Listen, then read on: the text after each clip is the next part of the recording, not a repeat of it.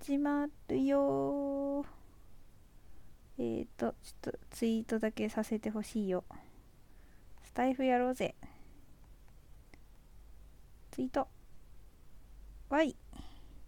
あー牛タンさんさすが1番でいらっしゃいますねちょっと今あげますので少々お待ちくださいネビお前じゃないんじゃ 和也さんいらっしゃいこんばんはえっ、ー、と牛タンさん聞こえるかな招待しますよいしょさあいでよ牛タンいらっしゃったでしょうかあ聞こえますかこんばんあこんばんはどうも、こんばんは。ありがとうございますなんか来ていただいてえー、といえいよえ、こちらこそよろしくお願いいたします。ろしくお願いしますちょっと今あのみんな皆さんちらほら入ってきていただいてるようなので挨拶しつつ待ちましょうかねはいと和也これさんラグないですか大丈夫ですか、あ、ラグありますか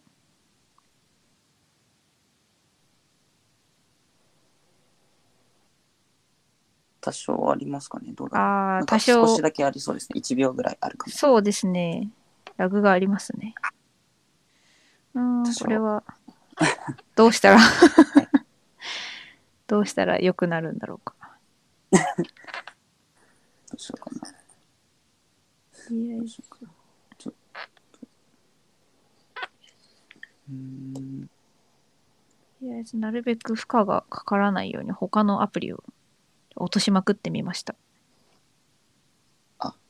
じゃあ私もそうします。はい。 えーっと、今ね、まだそんなに来てないかな。はい。はい。わかりました。はーい。えっ、と、あやぽん、キャーハート、大丈夫そう高橋さん、こんばんは。大丈夫そうですか大丈夫そうです。お、よかったです。ありがとうございます。えーあやぽんがね、ツイッター上げさせていただきました。ってことで、宣伝していあたりだがいて。とあうございます。りがとうございます。ゆりさん、お前じゃないだと。いや、お前じゃないよ。あの、牛タンさん一番だと思って押そうと思ったら、ネビが私の指の下に滑り込んできたんです よ。ゆうこさん、こんばんは。ありがとうございます。よし。あ今結構みんなやってるのかなお、高んぽさん。そねうですねコラボ多いかもな。え高んぽさん、はいさーい。かんぽさんは沖縄の方でしたっけあ、そうですね。沖縄、脱サラ沖縄移住の方です。うん。素敵ですね。素敵ですね。沖縄楽しそうで。でも、ネビさんと割と仲いいんですよね。うん。なるほど。ほんとね、驚いたことになかなか今日は激戦なのか人が少ないんですよね。そうですね、だいぶ今多分ライブ多いんじゃないですか時あ間ー的にも。あ、そっか。はい。激戦ですもんね。上原さん、こんばかなんと思いは。ますねう。んうんうんうん。裏で裏で30分。本。おお。おー おー。上原さん、こんばんは。じゃあまあ、始めちゃえばいいですかね。そうですね、始めちゃいましょう。まあ私はい別にゆずさんとお話できればいいんで。いやいやいやいや、そんな、来ていても。そんな、そんな。えっ、と、じゃあ、あれですよね。牛タンさんがちょっと、こう、記事を持ってきてくださってるっていうことで。あ、そうですね。うんうん。一応10個ぐらい用意したんですけど、そう3つぐらいめちゃめちゃ気合入っていただいてる。どれがいいかなと思って。うんうんうん。まあまだ配信していない内容で、お恋愛ー。心理学だったり、普通に心理学っぽい内容をはいはい。ピックアップして持ってきました。いいですね。楽しみです。どれにしようかな。うーん。例えば、うんうん。恥ずかしいっていう感情を打ち消す方法とか、ああ、いいですね。モテるのとモテないのとか、うんうんうん。イケメンじゃなくてもイケメンに勝つ方法とか。はいはい。今せっかくリスナーさん少ないからあれですかね、リスナーさんに今の3つから選んでいただけますかね。どれ、どれがいいですかうん。なだんでちょっ割とともう一あ回、のそう、うん。どんなワード使ってもいいんだったら、あの、うんセックスしていい男になる方法とかもありますけど、おおなるほど。まあ、あの、お任せします。あ、まあ、 そしたら牛タンさんのこの3つみたいなのを番号で言っていただいて、あーあわかりました。ネビさんがイケメンじゃなくてもイケメンに勝ちたいですとのこと でそういう記事ありますかあります。おありますということでじゃあそれをじゃあ、イケメンじゃなくてもイケメンに勝つ方法っていう話しますね、じゃあ。ありがとうございますじゃあこれを固定させてもらいますねはい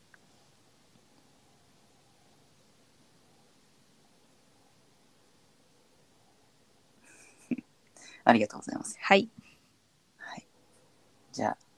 あ、あの、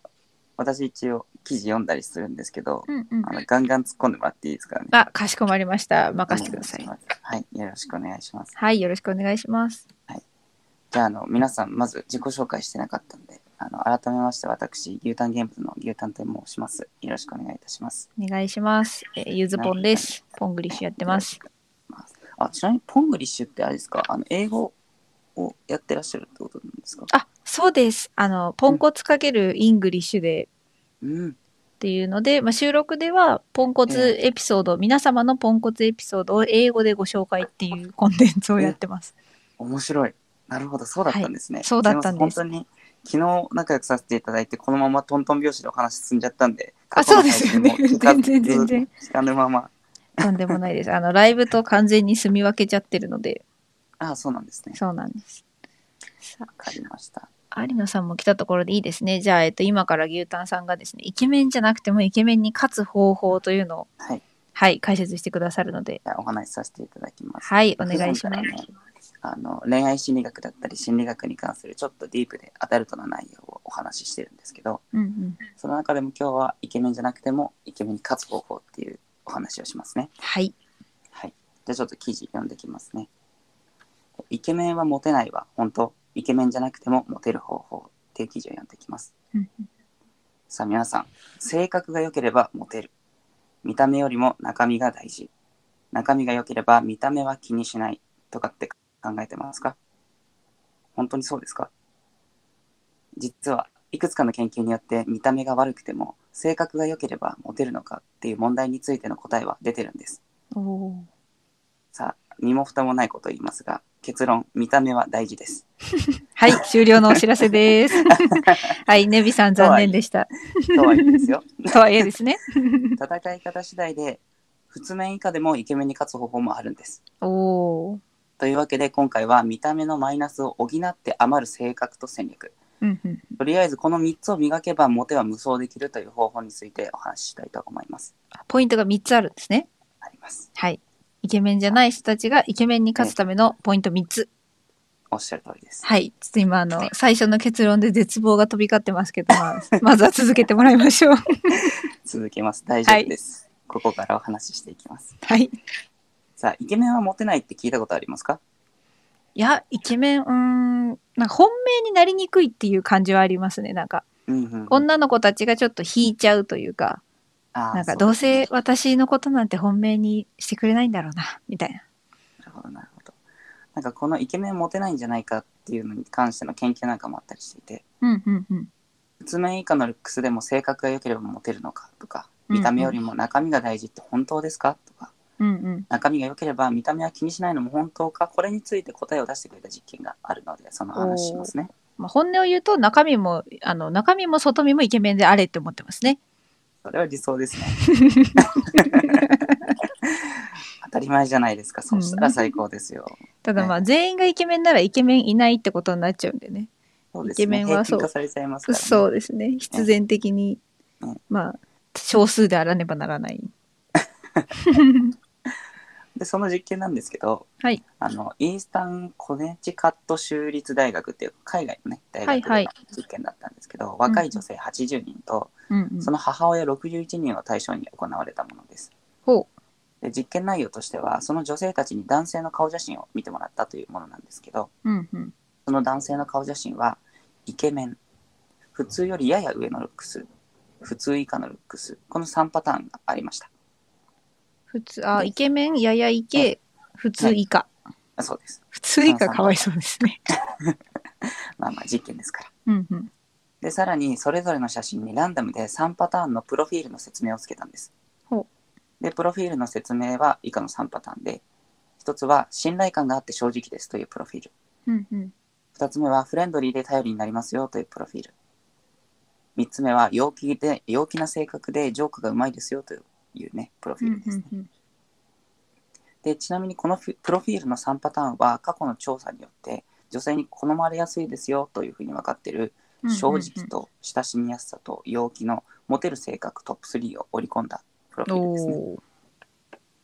ーで女性にそれぞれの顔写真プラスプロフィールを見てもらって魅力度をうんうん評価してもらったんですね、なるほどはいはい、まあ、今のマッチングアプリみたいな感じでうすね、んうん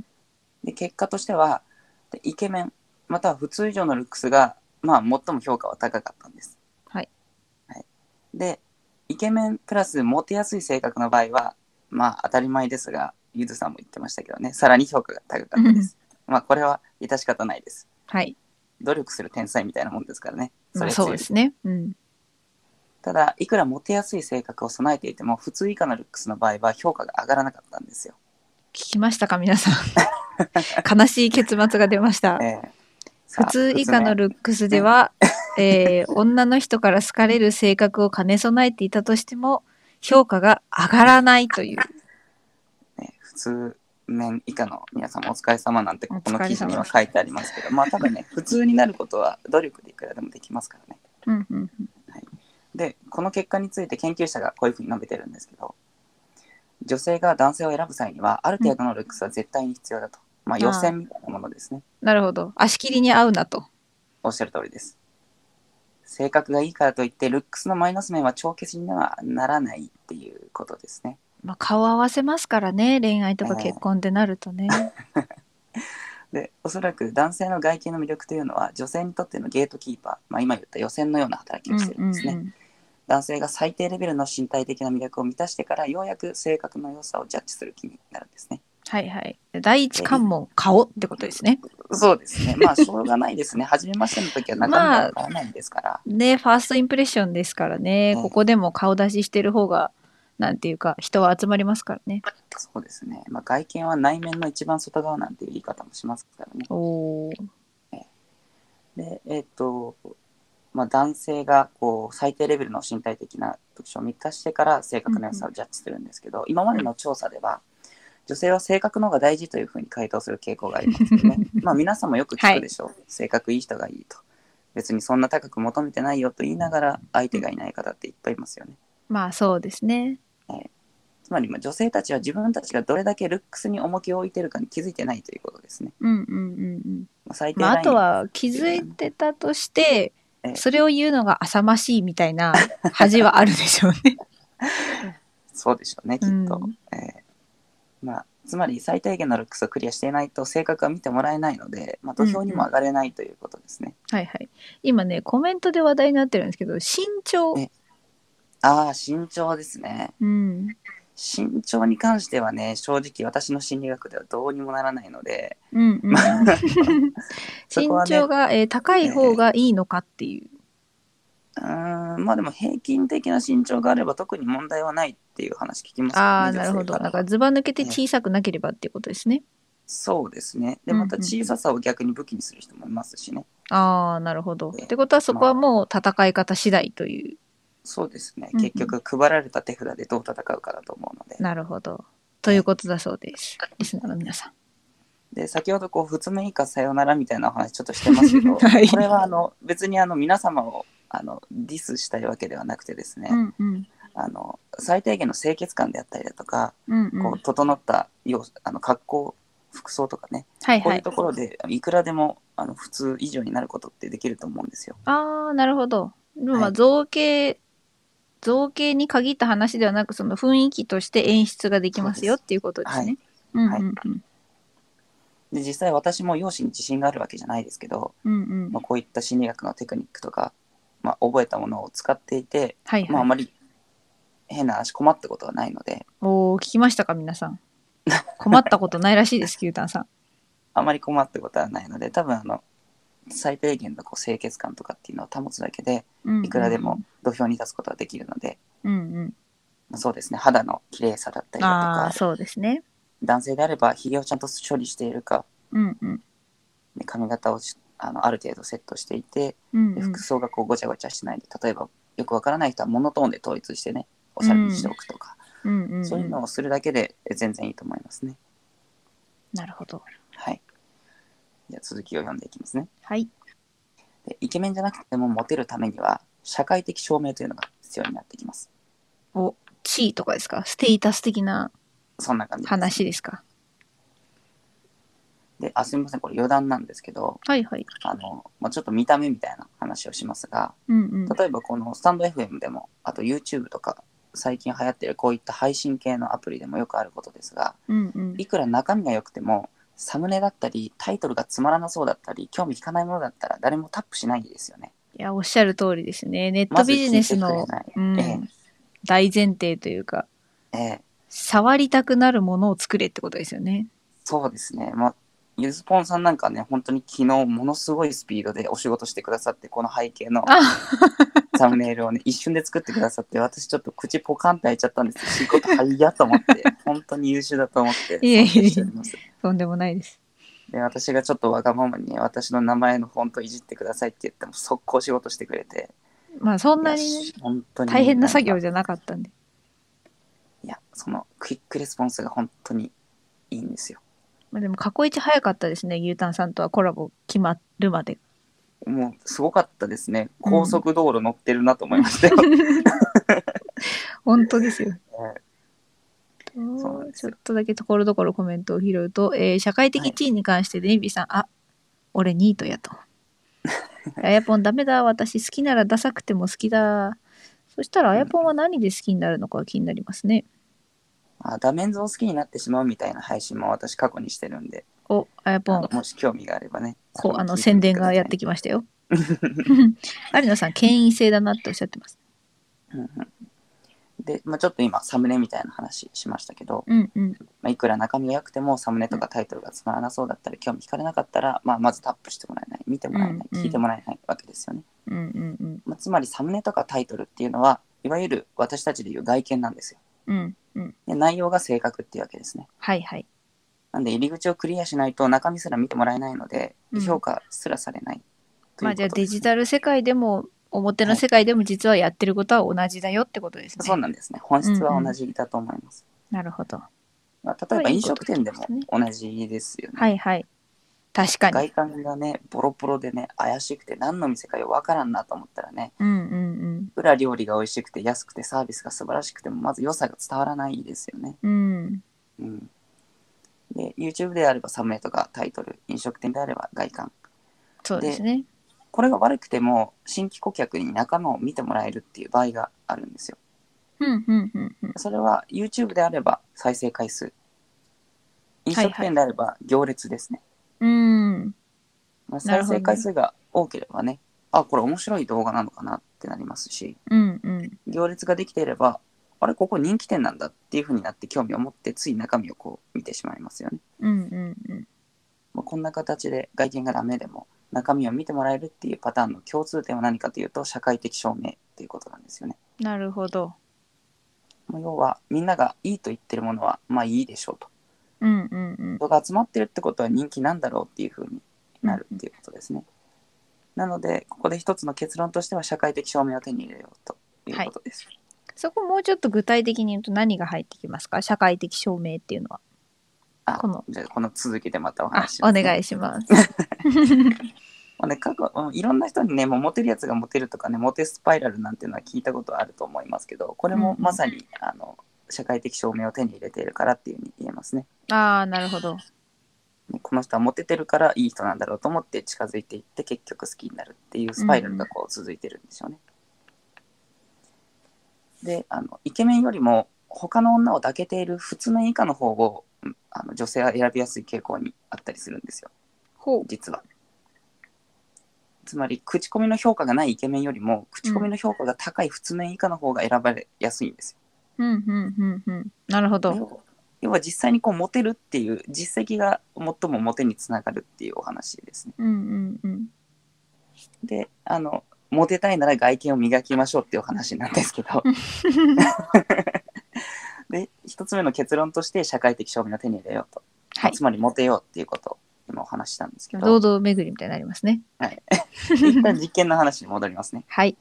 で実験の結論でいくと最低限のルックスをクリアしないと性格がこう見てもらえないとうんでイケメンや普通以上のルックスの方が人気であって性格がいいイケメンはもっと人気っていうお話をしましたよねうん。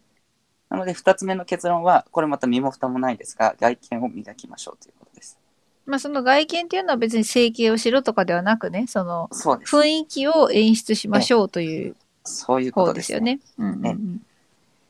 で、まあ、どう考えてもねブサメンよりはイケメンの方がいいのはねこれはどうしようもない事実なんでうんただもちろん外見が全てではないんですよねうんうんあまりこう容姿に自信がなくてもモテる人っていうのはたくさんいますしうんうん。美女と野獣のようなカップルもねたくさんいますよねそうですね。なのでこう相対的に見た目が悪いよりもいい方がまあモテるよと、まあ、そういうお話なんですね、まあ、うんうん磨かないよりは磨いた方がいいよねっていうそういうことです、ただ、まあ、さっきもちょっと言いましたけど普通面以下でもイケメンに太刀打ちする方法があるんでちょっとそのお話をしますはい。皆さん、ここからが本題ですよ。皆さんの心が、あの、ボロボロになったところに、この牛タンさんがね、 救いの手を差し伸べてくれますから、ごめんよなくさ聞い、いてくね、ださいね。あの嘘はつきたくないんでねうん。でイケメンよりもモテに影響する性格っていうのがあるんですけどほこれはロチェスター大学っていう、まあ、これも海外の大学で行われた実験に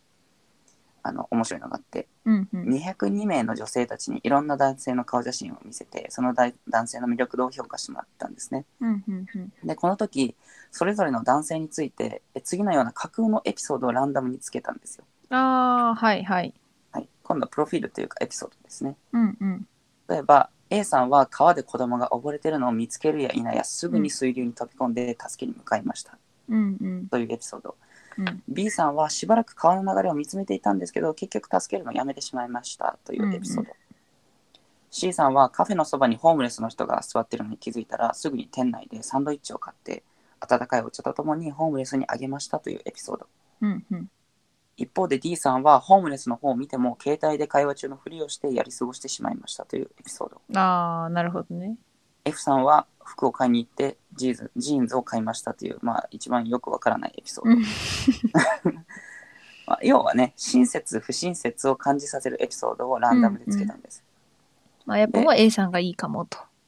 そうですよねうん。 A さんはねやはり正義を感じますし親切だなって思いますよね、で女性たちに男性の魅力度を5点満点で採点してもらったんですがうんうん。親切な人の魅力度は平均3ポイントでしたはい。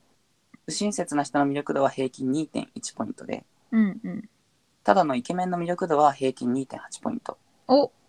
でブサイクの魅力度は平均2.2ポイントだったんですねうんうんうん。そうゆずぽんさんも今「お」って言ってくれたんですけどつまりイケメンかどうかよりも親切かどうかの方が魅力度の点数に与える影響が大きかったんですよ。なるほど。まあ、それはあれですよね。女性側が男性をジャッジした場合ですよね。そうです。それはまあ、そう、そうだなと思い ます。女性はやっぱそのそうで気遣いとか、はい。きめ細やかさ。要はあの、例はの察せない男、話さない女みたい なね。ところですよね。そうですね。おっしゃる通りです。まあ、なので外見よりも親切さの方が大事っていうのは割とこれ証明されてますよね。そうですね。実験ではいっ。ていうことで、ネビさんは明日川に飛び込みますって言ってるんですけど、まず溺れた子供を見つけてくださいね。あの川に飛び込んだらモテるって話じゃない んでそこはあのあの早とちりしないでいただきたいです けど、はいまあちなみに研究者曰く親切レベルが高い男性は全体的に魅力度が高いって評価されるんですよね。おでイー。ケメンと親切を比べた時は親切の方がより価値があって、うんうんうん。まあ、最も親切とルックスの両方を兼ね備えた場合はもうさらにね魅力度はま上があるんまあですけど、まあ、そこはもうね、なんか無双になっちゃってるんでね。えこれはしょうがないです鬼に金棒ですから。うん。つまり親切な普通面以下は不親切なイケメンよりモテる可能性があるっていうことですね。うんうんまあ、そこちょっとチャンスですよね。やっぱイケメンっそうてですね言い方悪いけど、若干あぐらかいてる節があるので、顔に。そうなんですよ。その顔でね、チヤホヤされてきてるので、優しくする文化がなかったりするんですうよ。んうんうんほっぺおいても近づいてきてくれますし、雑に扱っても、うん。うん、まあね、こう、好きって言ってくれる人がいるんで、そこ確かににあぐらかいてるところに、まあ、うさぎと亀じゃないですけどね、うんうんこちらはこう、着実に、親切にしてあげれば、勝つことが十分できるっていうことなんですよ。うんうん。で、まあ、ただね親切なイケメンが最強ってことなんですがうんうん。た、だ、あ普通面以下はイケメンにどうしても勝てないのかというともう一つ普通面以下でもイケメンに太刀打ちできるんじゃないかっていう研究があるのでそのお話もしますえー社会的、なんですはね、いステータスと親切さと3個目ですね。はいはい。はい性格次第で顔もイケメンに見えてしまうというハロー効果のお話をしますあー、ハロー効果、なるほど。今何人かわらわら来てくれましたね。こんばんは。あな何かがどうも終わったのかなこんこんばんはどこかの何かのライブが終わったんですかね。今ですどこだったかなね、イケメンじゃなくてもイケメンに勝ちたいというあらネイビーさんから今の音声言ってますか大丈夫ですかあ、言ってます、大丈夫です。あれ、聞こえてます大丈夫ですかわかりましたじゃあ、はい続きを見ますねはいあ。聞こえてますよはい、はいじゃあ読んでいきますこれはですね、えー、カチューカギ大学というこれ中国の方の大学だったかな120人の男女に60枚の顔写真をまた見せてですねそれぞれのルックスに点数をつけてもらうという試験をまた行いました似て似たような実験ですねうんうんでその2週間後に再び同じ作業をしてもらったんですね、うんでポイントはこの時に今度はこの写真の方とても親切な方で、うんうんというような形で性格の特徴を加えた上で2回目に点数をつけてもらったんですねうんうん。でその結果何も聞かずに点数つけたよりも性格を知った上で点数をつけた方がまあ魅力的だという評価がぐんと伸びたんですねうんうんうん。ちなみにこの写真の方はちょっとこう気難しい方でっていうふうに説明を受けたグループは全体的に点数が低めになりました。まあ、これは納得ですよね。そうですね。でこの結果について研究者は、まあ、人間はいい性質のものは美しいと思う傾向傾向があるんでああ、なるほど魅力。的なルックスにはいい性格が反映されていると考える、まあ、これはハロー効果ってやつですねで逆もあるっていうことですね、私たちはつい人間の性格が顔に現れると思うので、はいい、はい。い性格だと言われると見た目もいいというふうに見るわけですねうんうん。うんあと、ハロー効果。でハロー効果というのはねこうある顕著な特徴に引っ張られて他の特徴への評価が歪められるっていう認知バイアスっていうものなんですけど、うんうんうん例えばこの人は東大出身ですという特徴ハローがあると、はいはい。たとえその人の中身を全く知らなくてもまあこの人は人格者だろうし真真面目な人だろろうなと、こういうふうに判断してしまうっていうお話ですね。そうですね。まあ、つまり割とそれを使っ親切な性て格いだますよねと。うんうん。ダメだ。はい。ごめんなさい。ちょっとラグがあったかな。ごめんなあ、さい。はい、大丈夫です。どうぞご。めんなさい。ちょっと多分、あれですそうですねちょっとラグってるいろんな方が入ってくださったからかな。うんうん。でちょっと、すいません。突き進みますね。私、はい。伊豆さん、よろしくお願いします。はい。えーつまり、親切な性格だと知った上で、顔写真の魅力度が高まったというのは、親切な性格という顕著な特徴を知った。人はいい性性質のものは美しいと考えがちであるというこうと。んうんうんで、親切な性格のハロー効果に引っ張られて、ルックスも美しいと評価されたっていう感じです。うんなので、3つ目の結論は、親切さを磨こうというお話です。うんうんうん。だからお見合いはあながち悪いシステムでもなかっ別の研究なた。んですけども、うん。 ごめんなさい。ラグってる。ゆずさんラグ、ラグやだです。嫌ですね、これ。ちょっとね、うん、重くなってますね。ちょっとですね。そうですね。ごめんなさいね。まあ、いえいえだからお見合いのうんやつはいいと思いますね。うんうんうん。それは確かにそう思います。信頼されてる人からあらかじめこの人はこういう人ですごくいいところがあってって聞いた上で会うから、うんうんまあ最初からこう下地が整えられてる状態ってことですよね。そうですね。下地が整えられてる。まさにその通りだとう思いん、ますさすがですね。そうです。 だちなみにえ別の研究なんですけど、長期的な関係の場合は外見よりも中身を重視する傾向があるということも分かってるんですね。ああつまあうまんうんうん友達関係とかコミュニティ内であれば外見で劣っていても中身で勝負ができるっていうことですね。うんうんうんでナンパとか、まあ、即こうなんていうか行為をしたいみたいな時は、うんうんまあ、難しいんですけど長期的な目で見れば普通面以下でもイケメンに勝てる可能性は十二分にあるっていううんうんうんお話です。だそうです皆さんなの男で性のまあ皆さん今回ちょっとまとめると、はい イケメンはモテるはいこれはあのどうしようもない事実なんですがイケメンじゃなくてもモテることはできるっていう話ですで、まあ、中身が良ければ外見はかい関係ないのかというと、そういうことはなくて、外見は外見で大事です。ね、イケメン、または普通以上のルックスが最も評価が高いですし、うんうんイケメンプラスモテやすい性格の場合はさらに評価が高いですし、いくらモテやすい性格を備えていても普通以下のルックスの場合、まあ見た目に全然気を使っていない場合は評価が上がらなかった。うんうんつまり中身が良くても外見が悪ければ中身は見てすらもらえない、あの予選すら通らないっていうお話なので、一つ目の結論は外見を磨こうというお話でした。はいこれは最低限のルックスでいいので、外見は磨いた方がいいですよと。とはいえ、外見が悪くても中身を見てもらえる場合もある。それが社会的証明が働いているとき。うんうんうん例えでお話ししたタイトルとかサムネがつまらなそうだけど再生回数が多い動画とか、うん外見はボロくて怪しいけどなぜか行列ができている店とかは入ってもらえますね。うんうんつまり他の人があれはいいと言ってるものとか人気なものはよくわからなくてもまあいいもんなんじゃねえかと人は錯覚するといううんうんことなので、2つ目の結論はモテましょうというちょっと身も蓋もないお話ですね。はいまあ、モテること自体が社会的証明になりますからはいかっこよくないのにモテてるってことは中身が多分めちゃくちゃ魅力的なんだろうとかって思われやすくなうるんうんうんとうんいうことです。そうですね社会的証明はイケメンという要素よりもモテに大きく影響するので、うんまあ普通面以下がイケメンに勝てないかというとそんなことは全くないとうんいうことですね。先ほどお話しした研究でもイケメンかどうかということよりも親切かどうかの方が魅力度のポイントが高かったので親切さを磨くことでイケメンに勝つことは十分できる。しかし見た目が悪いと中身は見てもらえない。うんじゃあ普通面以下の負けかというと、まあ、長期的な関係だったら外見より中身が重視されますしうんうん最低限の清潔感だったりルックスを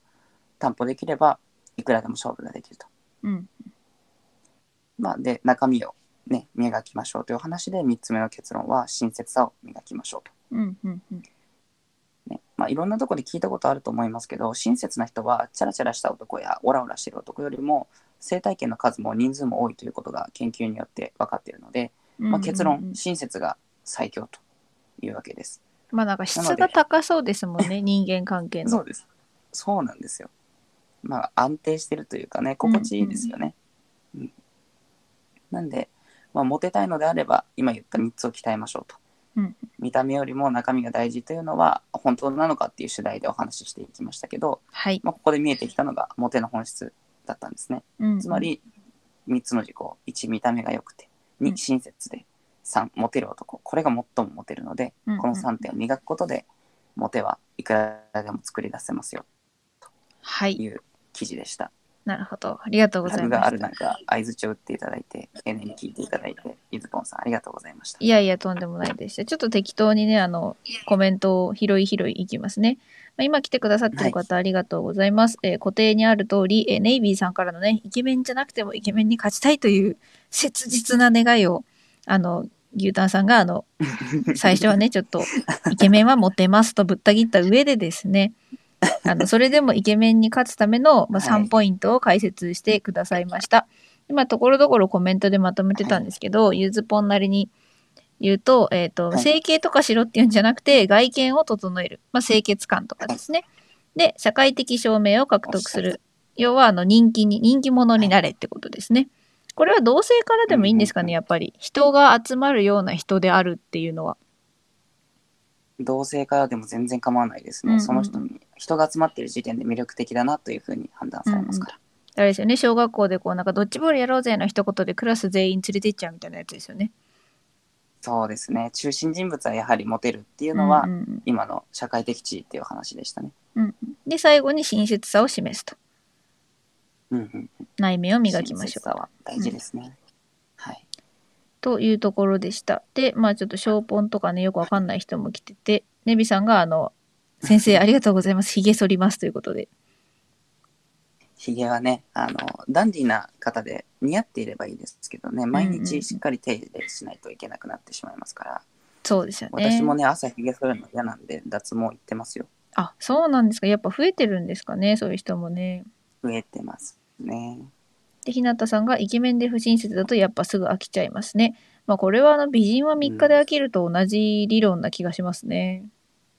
そうですね。うんうんで、えー、高んぽさんのまとめ。イギソル、川飛び込む、モテてるアピールするということで。ちょっとずれてますけど、川に飛び込むまあ二つ目以外はやっていただいて、 そうですね。あの、川飛び込むのは、あの、何でもかんでも飛び込みはいいわけじゃないんですね。道頓堀にね、飛びはいいわけじゃないん で。ご注意くださいということ で。そんな面白かったですか ちょっと面白かったです。そんな感じでしょうか。うん。そうですね。はい。なんで、まあ、イケメンに勝つこともできますよっていう、うんうんうんそういうお話です。ってことはやっぱりその第三者からいいエピソードを聞かされるとかっていうのは、かなりその印象付けにつながりますよね。いやー、ゆずぽんさん分かってますね。そうなん ですよ。本人の評価とかよりも、第三者の評価の方が、うんめちゃめちゃ信憑性って高いんですよ。あのなんだろう嘘じゃない気がするんですよね。 そうなんですよ。分かってま すね。まあ実はそれを使ってるので私は職場で。なあるのほど。意図的にですね子供たちもうご利用中なんですにねそうです子供たちの前ではもう基本的にあのボロカスにしか言わないんですけ どそれをなんかテストとかまあ解いた時にいつもよりできてたら、別のあのその子たちを別の科目を教えてる先生にはいち。ょっと誰々褒めといてってはあ、なるそうするとまあ彼らはあの私が冗談かどうかとかではなく職員スペースでぼやいてたって、ああ誰々よくできてんなって言ってたよって言ってあげてってやるとまはい。あ褒め言葉がその謙遜すらできないんですよねこういう褒められ方されると。いやー、ゆうさん、あります ね。いいですよ、好きですよ、そういうところ。そうそういうことをまあやってるのでそれはめちゃめちゃわかりますね。そうなんですよね。まあ、これは今、ゆずさんはね、あのお仕事場で活用してるっていうお話でしたけど、皆さんも生活の中でこの効果は体験してるはずなんですよ。うんうんうん今、こう時代的にね、あまり外に出るなってお話ですから、ネットでのあの購入がね、増えてきてると思いますけど、うんうんうんアマゾンだったり、楽天だったりね、ハーブだったり、まあ、いろんなネット通販買うとき、皆さん、商品の説明と価格以外に、口コミめっちゃ見ませんか、多分見ますよ、ね。口コミとか使ってみたサイトを高いものほど見る傾向にありますよね。うん、そうなんですよ。その口コミも、まあ、やっぱある程度数が評価されててね。で、口コミで、この商品は、あの、こういうふうに使い勝手が良くて、こういうふうにうまくいきましたっていうのを見ると、うんその、もともと商品を作ってる会社が、この商品はこんな機能があって、こんな素晴らしいですっていうよりも、ずっと皆様の身にこう、浸透していって、あ、じゃあ買おうっていう気になると思うんですよ。まあ、いいとこしか見せてこないだろうって分かってんですよね、もそうなんですよ。なんで、まあ、やはり第三者の評価っていうのはでかいので、う。うんうんこう自分がね直接「あ俺ってモテてんだよね」って言うんじゃなくて友人から相手に対して「なんかあいつってモテてるらしいよ」って言われてる方が「おこいつマジでモテてんだ」とかってうんうんうんうねん思われたりしますので人に協力してもらうとうまくいきますよ。うん。うんうんまあ人に協力してもらうのとただ大体そのつなぎに入った人とうまくいっちゃうっていうのもありませんかあーそうですね恋愛相談をされるみたいなポジションっていうのはだいぶうまみがあるんでうん。まあそれはお確かに互いが恋愛の立場で喋らなくちゃいけなくなるのでえーそこで発展しがちなんですよね。そうですね。その恋愛相談みたいな受けてるポジションの人がなんでこううまいこといくかっていうのもこれも心理的に理由があって、うんうん。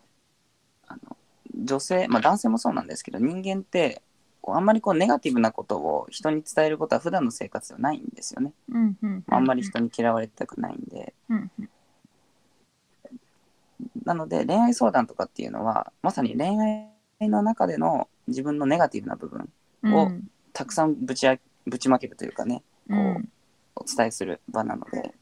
自分の弱い部分を見せてるという状況になるんですよ。うんうんそうするとそうです弱い部分をこの人に伝えてる私はこの人を信頼してて多分きっと好意を持ってるんだなっていうふうに無意識化でね、うんうんうん考えてしまうのでうまいこと言ってしまうんですよ。まあ弱みを打ち明けるってねその犬とかがお腹見せるのと同じ幸福の証ですからね。そうですね。そうなんですよ。おっしゃる通りですね。はい、えっ、と、なんかコメントで全然関係ない有益情報が流れてきたのでご紹介します ね。えー、有野さんから、Amazon は桜チェッカーで調べた方がいいですと。要は、あの、桜がおりますと。うんうんうんうんうんまあ、だからそこももう、いたちごっこというかね、狐の馬鹿し合いというか、狸か。うんうんそうですね。うん。なるほどな。あとなんだろうな。その桜とか、まあ、他者評価のお話で言うと、うんうん。あの皆さんご飯とか食べに行ったり飲みに行ったりするときってお店ってどうやって探してますかゆずぽんさんとかってどうやって探しますお店、まあ、そうですね。1軒目はとりあえず、グルナビとか、ああいうのでうんうん調べますね。うんうんうんうんなんかそういうので調べたりとかなんだっけな食べログとかレティとうんうかんうんグルナビとか、多分皆さんよく使うと思うんですけどうん。あの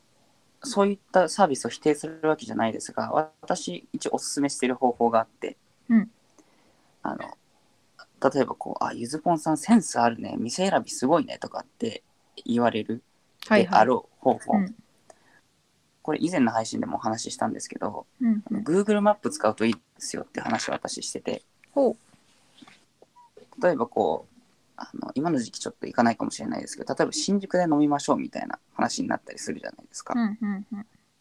でそうするとそのグルナビとかレティとかそういうので多分皆さん新宿駅居酒屋とかで探すと思うんですけどはいはい。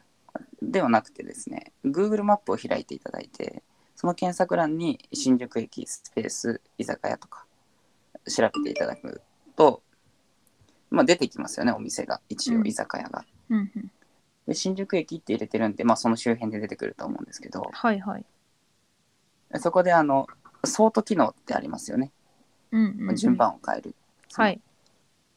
でそのソート機能で星4以上っていうふうに押していただいて、まあうん評価が高いってことですね、要は。でそうすると星4以上の評価がされたお店だけが出てくると思うんですけどはいはい。でその評価の数括弧の中にね何人が評価してるかっていうのが見れるんですけどうんうんうんそこの数が100超えてたらまず安心できると思います基本的にはうん。。ああ、なるほどね。い頭数、母数もちゃんとそうです見ましょうということですね。 23件だといくらでも桜レビューできるんですけど、まあ、十数件とか、うんうん。まあ、50ぐらい超えてくればまあまあ信憑性高いかなっていう感じですね。うんうんなんで、星4以上で50以上、まあ、できれば100以上とか評価されているお店であれば、うんめちゃめちゃ味がうまいか、すごくあのお店の雰囲気がいいか、うんもしくはその両方かっていうのがある程度担保されてるんで、うんうんこういうふうに選ぶと、店選びめっちゃセンスあるねってうん言われますよ。大したこれ労力をデートの時のね、うん、デートの時に見かせますよね。これ私毎回使って、毎回褒めてもらってるんおで、おすすめですね。だそうです、皆さん。うん、これも一つの親切さですよね。そのそう雰で囲すね気のいいお店を、まあええ自分から見つけて案内できるというセンスもアピールできれば、親切さもアピールできる。そうなんですよ。なんかね、こう、今日どこ行こっか、何食べようか、何でもいいよとかっていうとね、一見優しそうですけど、相手にこ う、責任を押し付けてるのと同じですから、そうですね。大丈夫ですかそうでリすスかねナーさんいないです かぐさーなってる人いくつかね選択。肢をうんうん出してあげると親切だと思いますし、うんうん今の探し方をすれば、まあ、まず、クソまずいとこには行かないので、うんうん大丈夫です。もしクソまずいとこ出てきたら、私に怒りに来てください。うんまずないと思います けど。だそうです。あの牛タンさんもあの保証してくださってる。もう保証します。私、それで検索して行った店、全部美味しかったんで。おー。いやさんはやっぱイケメンですね。いつもある程度の情報を携帯に保存してますということで、あら、いいですね。イケメンですね。いいですね。自分専用の検索エンジンみたいなものですね。素敵です。うんうんまあ男女問わずやっぱりそのど何でもいいよとかどこでもいいよは、あそうのなんですよね。放棄に聞こえますよね責任放棄、興味の放棄うん。まあそうなん私ですそう何を隠そう元彼にその何でもいいよっていうのはそ のゆずぽんといられればもう本当にどこでもいいからだよって言われたことありますけどああ、 1なるミリも嬉しくなかったですね私は残念 ながら皆さん聞きましたか ?1 ミリも嬉しくないらしいですよ。なんだろう一見ねただ単不適当に、ですけどねそうですね選びたくない言い訳にしかその順番的に聞こえなかったですねっうん。て思っちゃったのでそうう。で本能的にも女性ってこう責任を避ける傾向にあるっていうのがうんうんあってですね、例えば何でもいいよっていうと女性が決めるわけじゃないですかうんそうすると例えば入ったお店があんまり美味しくないとかそんなに雰囲気が良くないっていう時の責任は女性に行ってしまうんですようんこれはモテないですね男性が責任を負いましょうでさっきの検索の仕方すれば はいはいあの大丈夫です今度私が責任を負うんでおお下準備をねしようってことですよねしかも大して時間かからないですよ5分ぐらいで美味しいお店が見つかってかつこの人うんうは親切に店まで見つけてくれた、その見つけてくれた時間も含めて好意ポイントというかね好感度上がるんで、そうですね。本当でにもあおやすすぽめんも言ってますけど、まあ、まあ仮にスマートじゃなかったとしてもその一生懸命探してくれてるっていうところにああそうですねの女性はねちょっとキュンとしますからね、ですそうなんですあよちゃんと美味しいとこ探そうとしてくれてるんだなとかねそうそうそうなんかねこうちょっと間違っちゃってもね、うんそれも含めて可愛いなとかって思ってもらえますから、うん何事もねいや俺できねえからとかじゃなくてやってみることが大事ですねうんまあ面倒くさがらないというそうですさっきの話とも通じるようなええところですね。ね、Google マップだったら 10, 10タップ10フリックぐらいでできるんでねおーそんなに難しくないですよ指を何回か左右に動かしてれば美味しいお店が見つかるんで、うん待ち合わせの間ぐらいでさらっとあそうそうです私あんま時間かけないですもん、行くってなって直前ぐらいにパパって調べて、うんうんうんここにするとかって言うと大体喜ばれますねひなたさん、可愛い人素敵ですね。そう、この女性陣からのね、発言を多分集約すると、男性が女性に格好つけようと見せまい見せまいとする部分こそ女性を引きつけてるんだよというのは女性側からお伝えしておきたいところですね。なるほどそういうことですね、うん確かに、うんやっぱりだからその弱みを見せないのは、言い方悪いですけど、他人の証みたいな感覚がそうですねあるので、でさっきのその仲介役とうまくいっちゃうもそうですけど、うんうんうんううん、ん、なんか、まあ、男性陣が見えっ張りで外で頑張ってるのは分かってるからそうじゃないうん面を見せてもらってこそ嬉しいとかその、まあうん、うんうん悪用するとあこの人には私がいてあげなきゃって思わせ るきっかけになるというかそうですねまあうんダメ男がモテるのはそういう理由ですね、そうですねあの母性本能をねうん、くすぐっちゃうんでね。頼るのが上手なんですよああいう方たちは、うんうん、そういうことですねそうですね自己開示というかね自分の弱いとこも見せるとより親密度は上がりますねそうですね。なんでまあ何でうもん一人で抱え込まないでほしいよってうんうん思ってる人はまあ多いんじゃないかなと思いますね。うんだって例えが不適切かもしれないですけどええ友人がすごい路頭に迷ってホームレスとかに乗ってたりなんならええね自殺とかなったら言ってよって思いますもん。そうなんですよねなんとかするよって 一緒に頑張るよって。そうですよね、うんこうギリギリどうしようもないとこまで行ってから報告されてもっていう感じです、ね、そうなん ですよ。死にますって言われてもね。ちょっと前後わかんないなーってなっちゃいますうよね、んえーそうですねあちなみにゆずぽんさんは今あれ今お付き合いしてる方いらっしゃるんでしたっけいや、いませんね。しばらくいらないと思ってますね。あもうしばらくいらないんですねうーん、もうちょっと、うんあの、それより楽しいスタイフとかね。あー いろいろ確かに最近は平均そうなん6です時間ぐらいやっちゃってるんでやばいですねあの、会える人の幅と層が桁違いなので、ですねなんかうんすごく治安がいい上にレベルが高いというか、わかります。その、うん嵐みたいな人がね。そうなんですよね雑なこと言うとアホがいないんですよねすごくいいなと思い まあま まあ、ああれですね。今の今の一言で私はとっても牛タンさんと飲んでみたくなりましたね。え、いいですよ。飲み行きましょうよ。 ねいいですね。美味しいお店見つけますよ。出た 皆さんじゃあちょっと私が牛タンさんのエスコートをあの報告する収録を取ります からそしたらあれだけ恋愛心理学を歌う牛タンは本当にイケメンだったのか っていういえー、顔はだからかっこよくないんで。やだからそのあれですよそっちそういうイケメンでメンタルイケメンの方そうです心根の方あ、でも、それはよく褒めてもらえるんで、おおーあの、悪くはないと思います。さすがですねえーっと有野さんがわけがわからないけど母船本能とつぶやいておりますうん、そうですね。そうですあねやぽんはいつもお店探してた。あーまあ、あやぽんはそうだね。探してそうん、う。なんか、あやぽんは口が悪いけど、なんか、あやが選んだものなら何でもいいよとか言われ言われて一生懸命探してそうですね。えーネビ、やってそうですね弱み見せるのは苦手だな。まあまあまあまあ、うんだから男性陣は割とそういうメンタルは強いですよね。その弱いところとか、うんできないところとか、うん、うん、うん。まあ、ポンコツをさらせないというか。いいですね。うん、ポンコツを交えてくる。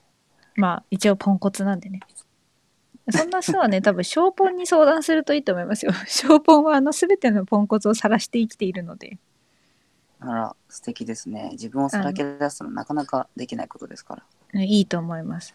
あのそういうふうに弱みがさらけ出せない人ほど多分小ポンはあの羨ましくてアンチになるかめちゃめちゃ好きになるかのどっちかだと思ってますおお、極端ですね。小ポンに100-0の感対じしてはそう彼が結構振り切れてると思うので、いいですね。深い関係になれますね。そうですね。えーっと、そんで、うんえーっとね、62さんからちょっと質問いただいてますね。ゆずぽんさん、恋愛モードに切り替わるトリガーとかありますかなるほど。どうです困ったかな。困っちゃいましたこの人の頭の中面白いなって思ったタイミングに、 そもそも人間、は人間として相手に興味が湧きますね。ああ、なるほど。だからうんうん恋愛か。ゆずぽんあんまり恋愛感情を知覚しにくい人なんですよね。うんああ、なるほど。あの、性別がないんですよ、私の。わ私の、あ、聞こえてますんあの、聞こえた上での、ん です。いや、あの、別に私が、あの、両生類とかそういう話ではなく、ええ私が人間を見る上で、男か女かっていうのがそんなに前に出てこないああ、なるほど。どちらまかあというと、そうですうんうね、んその、だからよくあるのは、まあ今もぶっちゃけなってるんですけどええ、男友達になる感覚で私はいるんですけど、相手がシングルだと向こうが恋愛感情を持ち始めて、あー思ってたんとちゃうんやってなるっていう、なるほど、なるほど。そういうことですね。うんことはまあ多々あるので、割と、あの、うんゲイの人と偽装結婚がしたいと思ってた時期はあり ます。なるほど、特殊なそ過う去ですがねあります。特殊な過去。なるほど。まあでもそうですね。それはちょっとお辛いかもしれませんね。仲良く普通になりたいのに、相手にそう思われてしまって、そう関で係すがね続かないっていうことですからね。テンポが合わないというか、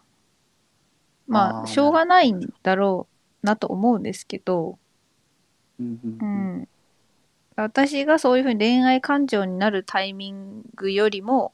向こうがガッてきちゃうタイミングの方がはるかに早いって感じですね。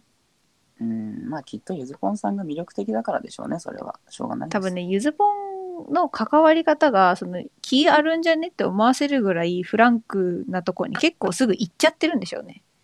うん、小悪魔ですね。ねえ。ねえじゃないんですよ。う。何してるんですか何してるんですか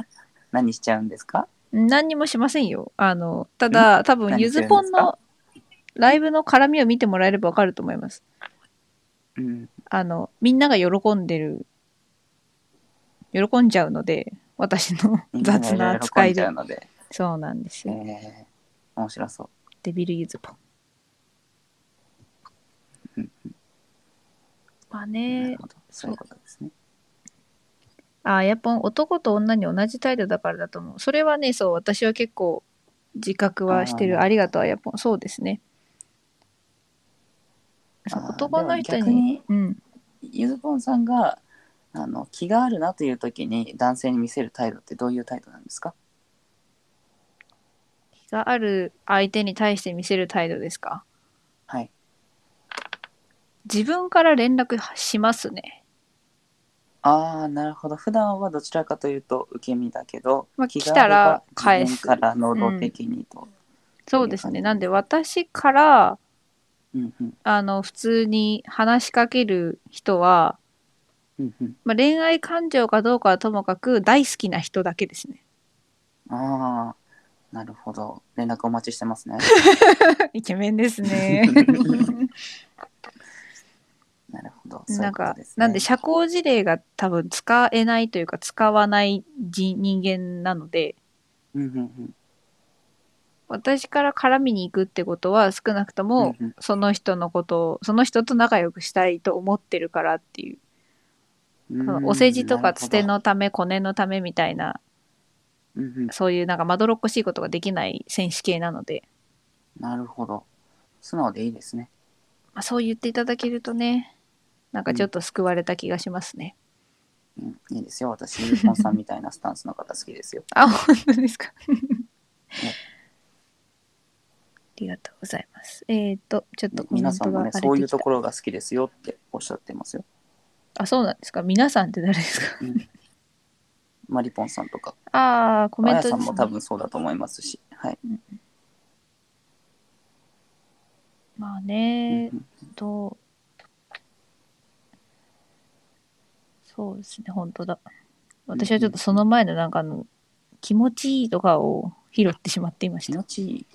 気持ちいいなんか、メイビーさんですかねそうですね、これあの、元ネタがあるんですけど、仲良しですねショーポンはあの、コメントが拾えなくなるんですよ。時々 流れが速くなる と。で、コメントを拾ってライブしてたのに、コメントが加速して拾えなくなると気持ちよくなっちゃうっていう癖を持ってるので。ああ特殊な方ですねそうなんです。面白い特殊な方です。ですねうんうん623ご本人は意識していなくても男性に勘違いされちゃうんですね。まあ、そういううことですね。うんうんなるほどそういうことですか、そういうことです。そこはうんね、なんかもう、何度もあるので、うんうん、諦めてるって言ったらあれですけどえだから一時期はすごい予防線張ってたりもしましたねー、予防線もうあの男性不信寄りというかああもうお前らのことは信用しないからなっていうふうになんか男性全般に対して思ってましたね、なるほど、 まあ、それぐらいがちょうどいいのかもしれないですけどね、ええなるほどなるほどそうかいやーじゃあ私は多少なりともゆずぽんさんに興味を持っていただいたという認識でいいですね まあそうですねあのコラボしたくない人にわざわざしコラボオファーしないん でやったーみんな聞いてました 嬉しいよしませんよかった仲良くしよ仲良くしてくださいぜひ、うんえまーあショーポそうンです好よねきでもない人でも自分の心を好きなコンディションにして会いに行きます、ショーポン器用ですね案外うおー自分の気持ちをコントロールできる人ですか私は多分すごいな直感的になんだろうまあうーんなんて言うんですかねその私結構コミコメント欄活字とコミュニケーションが取れるってブラボー先生に言っていただけて、はいはいそれは結構嬉しかったんですね。その、活字を見た時に多分こういうトーンだろうなっていうのは比較的汲み取ることができてはいでそれに対してまあまああのキレのいいというかあれを返せるからなんかうんうんさばきのゆずとか言ってもらえてるんかなってうーん思ってるんですけど、だから私にとってその活字と音声がはいそんなに差異なく見えるというか、ああなるほどコミュニケーションの形はうんどちらでもいいということですね、そうですね。まあもちろうんんね、筆跡があったりとかもちろん声とかにうん情報量が増えるにつれて分かるんですけどええコメントこのデジタルのコメントでも比較的分かりますなるほど。なんかボケてきてんだろうなとか